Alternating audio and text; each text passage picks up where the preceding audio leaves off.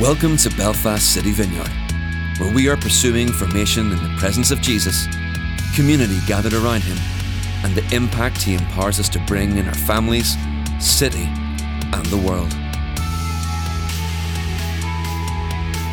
The following message was given at one of our Sunday services. For more information, visit our website at belfastcityvineyard.com.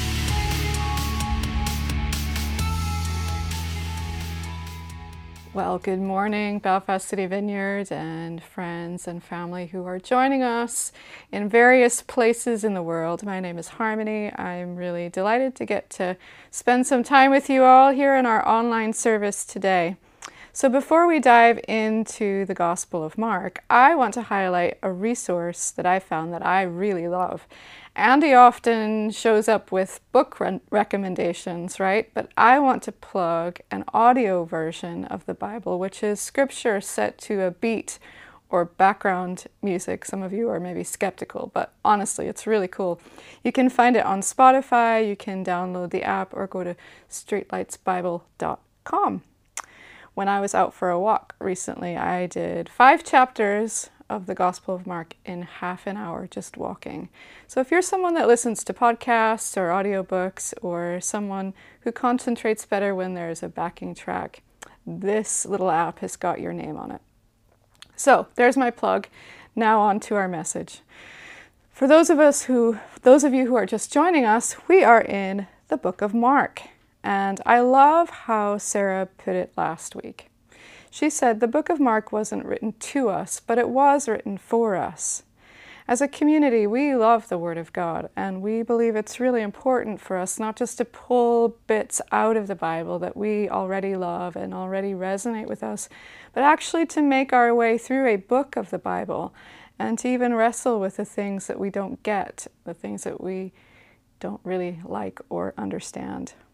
So today we're going to be looking at Mark chapter 1, verses 29 through 45.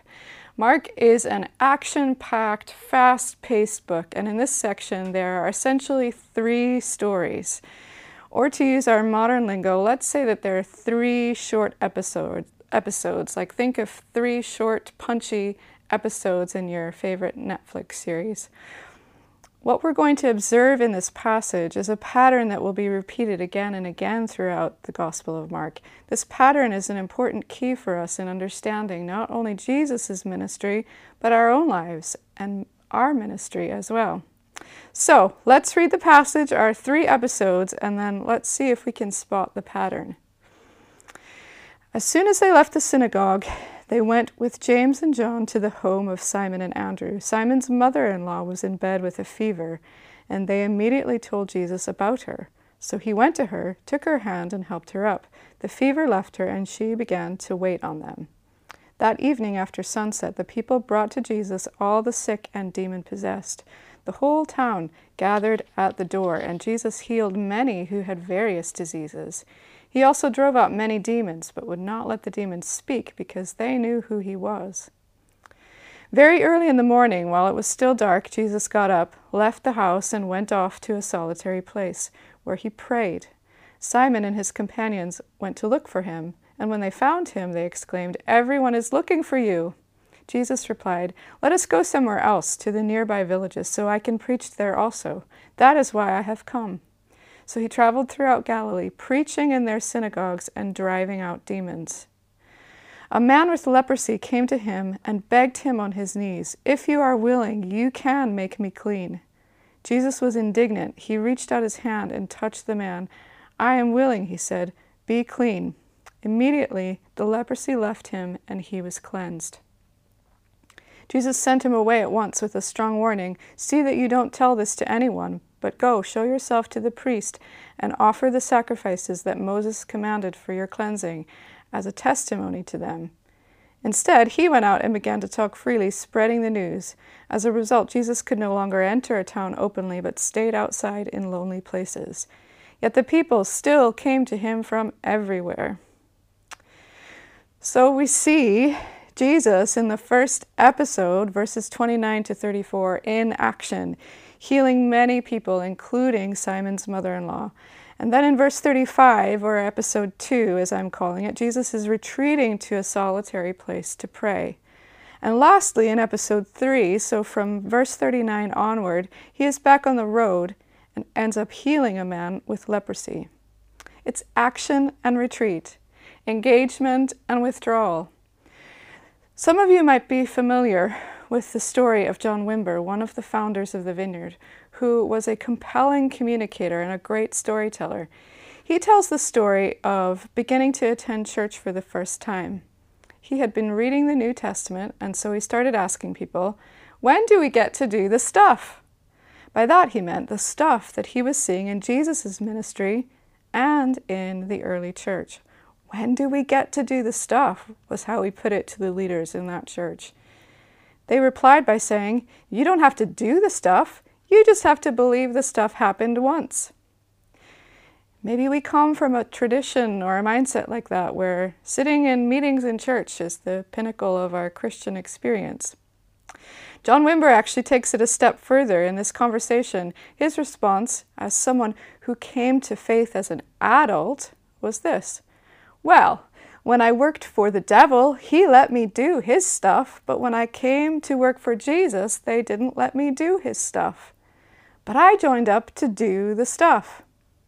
He goes on to say, Someone, somewhere, has got to start believing this book and acting on it. He said, It's not believing this stuff that's going to change the world, it's doing it. And in his typically matter of fact way, he concludes by saying, And I figure it might as well be us. In this passage in Mark, we see Jesus doing the stuff. And it's powerful stuff that he is doing. Let's look at some of the stuff that he does. So, in our first episode, we see Jesus healing Simon's mother in law of a fever. Mark tells us she's completely healed to the point that she gets up and gets to work. Just as an aside, that phrase to wait on, where it says she got up and she waited on them, in case that rubbed any of us women the wrong way, that is the same word in the Greek that is used to describe when angels attended to Jesus. Hopefully, that makes us feel a little bit better. Anyway, word gets out that she was healed, and a crowd starts to gather at the house. It says the whole town gathered at the door, and Jesus healed many who had various diseases. He also drove out many demons. We don't know the numbers, the exact numbers of healings and deliverances, but it does sound like there was an awful lot and lots of power to heal. And then we see Jesus doing more stuff in episode 3, starting in verse 39. He traveled throughout Galilee, preaching in their synagogues and driving out demons. And then we have this really moving encounter with a leper. To be a leper was to be an outcast in their society. You were considered unclean. And therefore, as well as having this horrendous physical condition, you were essentially permanently quarantined from the rest of society. Most of us barely made it through the COVID lockdown in terms of quarantine for a couple of months, never mind a whole life sentence that this poor man endured. So in verse 40, we see a man with leprosy came to him and begged him on his knees, If you are willing, you can make me clean. Filled with compassion, Jesus reaches out his hand and touches the man. I am willing, he said, be clean. Immediately the leprosy left him and he was cured. Touching a leper was an outrageous thing to do. In this culture, touching a leper would have made you unclean. I love how Steve Cuss, author and speaker, says Jesus forever changed the perception of infection and sin transfer. When Jesus, the healthy, holy man, touched the sick, and when he lived in close proximity to sinners, he infected them. Instead of Jesus becoming sick or sinful, the people became clean. This is so radical and so compelling that even though Jesus has just done the unthinkable. And even though it must have been a total head melter for people that someone would touch a leper like that, people just kept coming and coming in their droves to find Jesus anyway. So, even in these few brief episodes, we see a lot of supernatural power. Where did the power come from to work all of these miracles? Let's come back to the pattern we mentioned at the start and episode 2, which is nestled between all these spectacular healings. Verse 35 Very early in the morning, while it was still dark, Jesus got up, left the house, and went off to a solitary place where he prayed. Very early in the morning. That is enough to send chills down many of our spines. Some of us are morning people, and some of us are definitely, definitely not. In Greek, the word for solitary place is the same word actually as wilderness, the word used where John the Baptist preached and where Jesus was tempted. Perhaps you remember in one of the earlier messages on Mark, Andy talked about the wilderness and he talked about how sometimes the Father invites us into the wilderness. Jesus doesn't get up at the crack of dawn because he feels guilty that he should have a quiet time or because he wants to be a good Christian. He gets up early to spend time with his Heavenly Father, to respond to that invitation from his Father to pray. As we'll see throughout the Gospel of Mark, Jesus does this regularly. And while there's definitely an element of mystery around what was actually happening during these times of prayer, I mean, don't you wonder what were they talking about? What was Jesus saying to the Father? What was he saying back to him? There definitely is mystery around that. I also think that we can see a pattern here, and that is that engagement and withdrawal and that there is a correlation between the powerful miracles, the healings, the signs, and the wonders, and then that time away from all that action. Not in prayer with his disciples in a group or at the synagogue, but on his own in that solitary place in the wilderness with his Father. My hunch is that this was a time where Jesus had his own needs met, where he received from the Father his identity as a Son of God was reinforced and strengthened. And let's remember that at Jesus' baptism only a few verses ago, the Father affirmed Jesus as his beloved Son before he had begun his ministry, before Jesus did all the stuff. The Father declared that he was his beloved Son. I think that's one of the things that was happening in that time of prayer.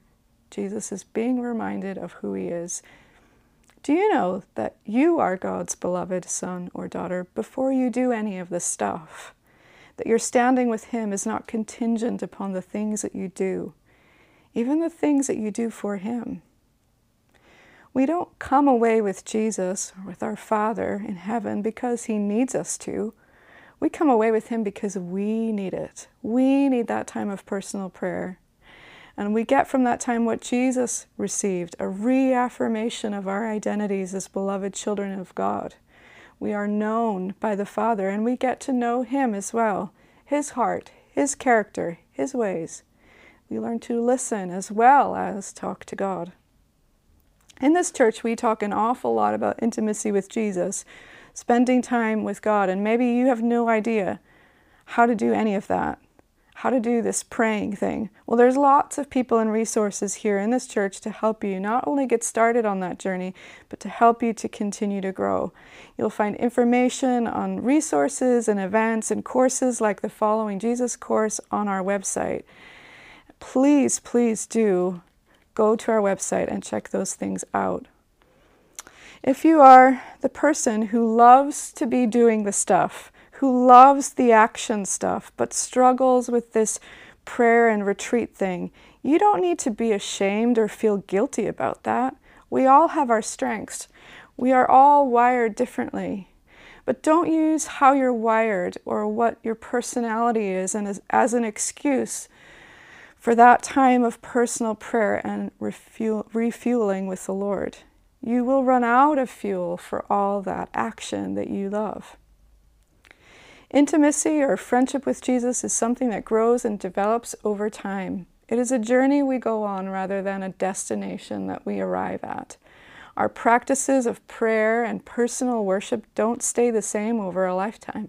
We continue to grow, just like human friendships grow and evolve over time.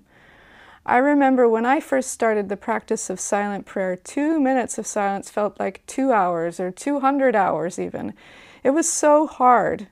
And it's not that it's super easy now, but it's definitely easier. And I definitely know the fruit of this type of prayer is good because over time I can see the benefit of it. And I hope those I do life with can see the benefit of that too.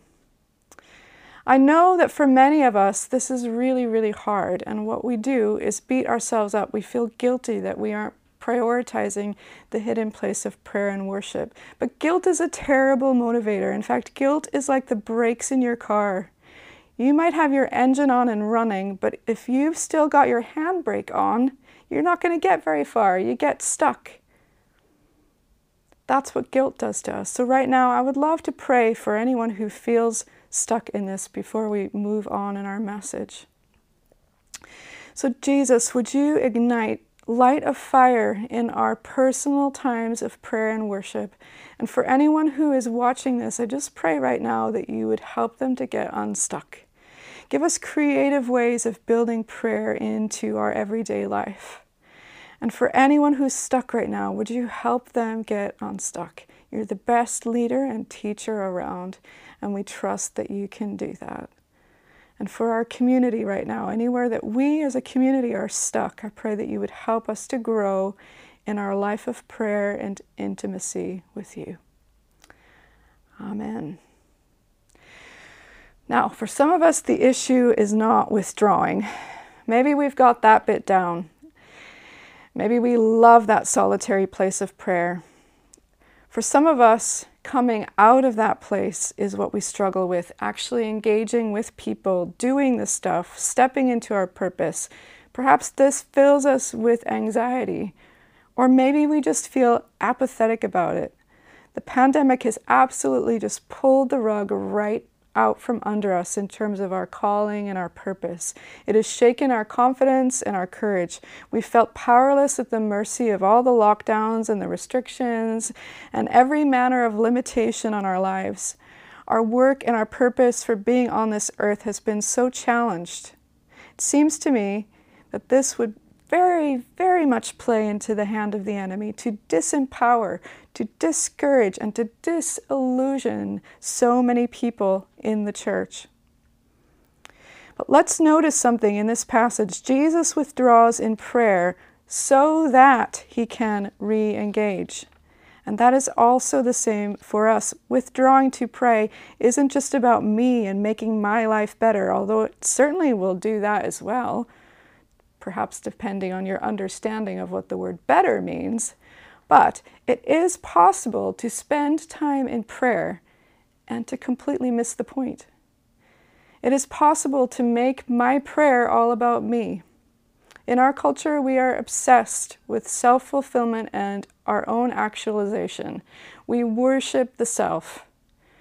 Prayer is not about feeding that, it's about healing that. When Jesus prays, he discerns the Father's business. And specifically, he discerns his part in it, his assignment in his Father's business. It's the same for me and it's the same for you. In prayer, I learn to lay down my agenda and I learn to take up the Father's agenda. And I'm empowered to do the stuff He is asking me to do. In this passage, we see the crowds with their needs and their agendas, the disciples who desperately come looking for Jesus. They even interrupt his prayer. They find him in the wilderness. They're so desperate to find him. And so it is with us. We have a million things shouting for our attention. And it's through prayer that we get clarity about what is the Father's business. I've been trying to do this in my prayer journal recently. How I've done it is I've made three columns and I've written down my father's agenda, my agenda, people's agenda. It's early days as I've only just started doing this, but it's already helping me wrestle with God, what is it you are asking me to do today? And maybe I still need to do the washing and, you know, collect kids from school or whatever it is that I need to do, but there might be something else. Maybe I need to phone someone. Maybe I need to make a meal for someone. And it's helped me to remember to ask Him because sometimes we just forget to ask. Are we asking our Father what He's doing? Because if He's doing it and He's inviting us into it, He will empower us. He will give us His power. Think about that. He gives us His power. The Maker of heaven and earth shares His power with us.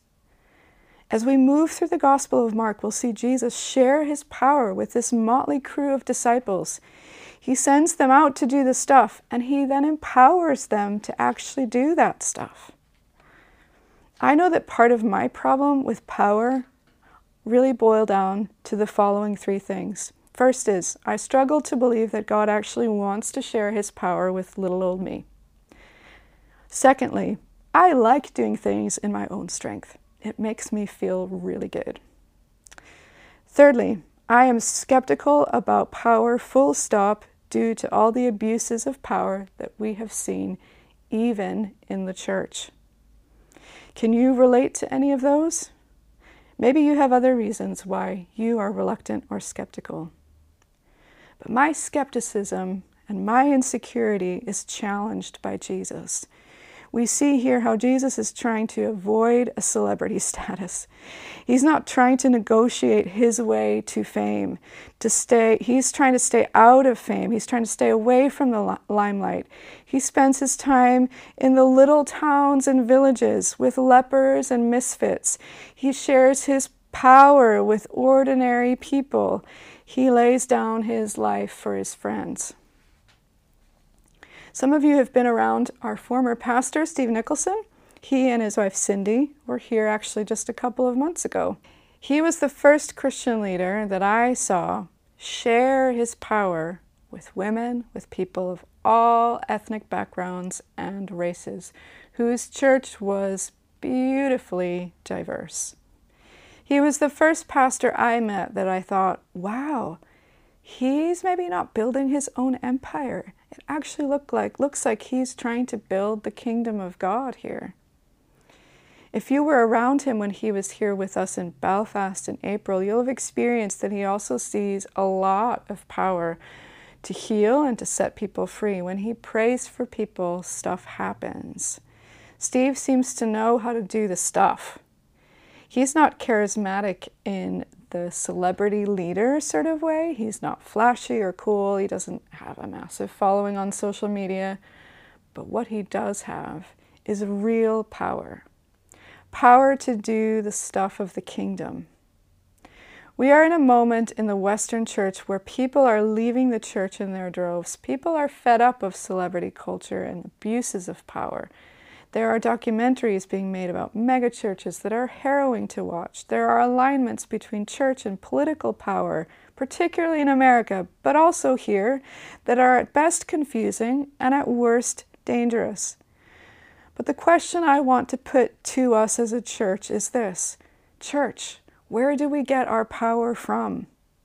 Do we get it from self reliance, from power and position, from the size of our church, from the numbers of likes and followers, from our political affiliations. No, that is not where our power comes from. Jesus demonstrates this so clearly. Again and again, we will see him resist the systems of power and religious authority of his day. His power is found in prayer and obedience to his heavenly Father. He doesn't need a political insurrection to advance the kingdom of heaven. Belfast City Vineyard, we might be a small church in the scheme of things. We have a building now, which is absolutely marvelous, and we're going to make it look rather lovely as well and really functional for mission in this city.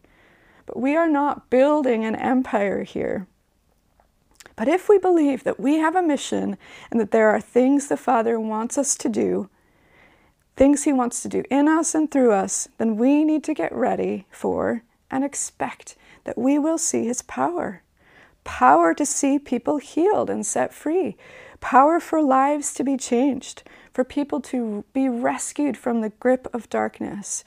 Power to do the stuff. And what if this power wasn't just for the pastors? What if it was for every follower of Jesus? We'll see the way the disciples get on, how many times they fail, and yet Jesus chooses to empower them fishermen and tax collectors, ordinary people we are just called, We are given power. We are empowered. We are empowered for the ordinary stuff of life, but we are also empowered for the extraordinary, the supernatural. Are you trying to get through life without any supernatural power? Are you running off your own power, your own position, your own financial security, your own gifting or education? Whether we are reaching for the miracle or just trying to get through the day, whose power are we running on? And the power that we're talking about here is not an abstract power. It's not a cosmic force or an atmosphere. This power has a source. The source is a loving and generous God. He is the maker of heaven and earth. His power is good because He is good. His power is love because He is love. His power brings justice because He is just. By His power, His rule and reign, all things will be made new again. This is the power we access in prayer. It's not a magic formula or a silver bullet to solve our problems. It is an invitation to partner with Him as He makes all things new. We see this so poignantly in the story of the leper. Jesus is not just a healer, He is a compassionate healer. He does not just stand at a distance, but He touches this man we too are called to be compassionate healers, to partner with our Heavenly Father in His kingdom. What might this look like in your life? It probably looks like getting your hands dirty. Even this week in Storehouse, I was here, just happened to be here, and the team went out to help someone who had fallen and was lying in a pool of blood. They were getting more than just their hands dirty. What else might it look like? It looks like your schedule has room for people and what God is doing with people. It probably looks like praying for someone or inviting someone round for dinner. This will probably look like a combination of planning it out and into your life, making room for it in your schedule, but also being willing to respond in the moment to what the Father is putting in front of you and trusting that if He's putting it in front of you, He's going to give you the power to go with it. There's no point in asking for the power if we're not going to use it. This week, a friend of mine popped around with her toddler. My kids are older now, so I love getting to spend some time with little ones.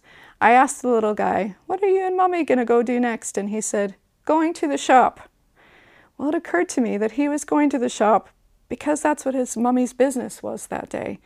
He was just going where she went. And I was struck again by this utter dependence. It wasn't up to him. And it made me wonder what it would look like for me to be completely dependent on my Heavenly Father. That's what happens in prayer. I learn to be dependent, not on my own power, but on His. I'd love to pray for us to close.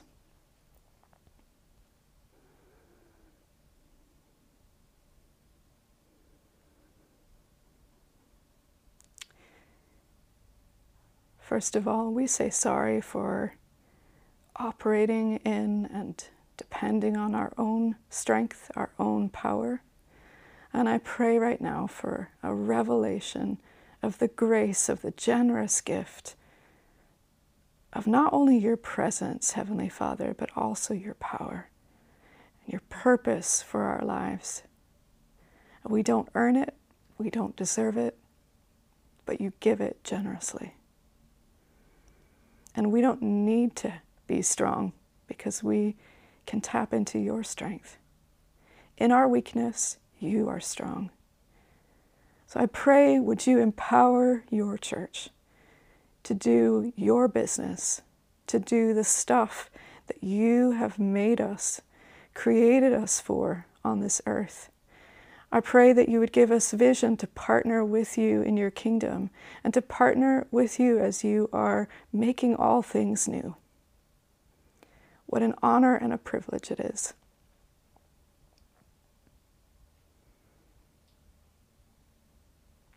In Jesus' name, Amen. Thanks for listening to this message.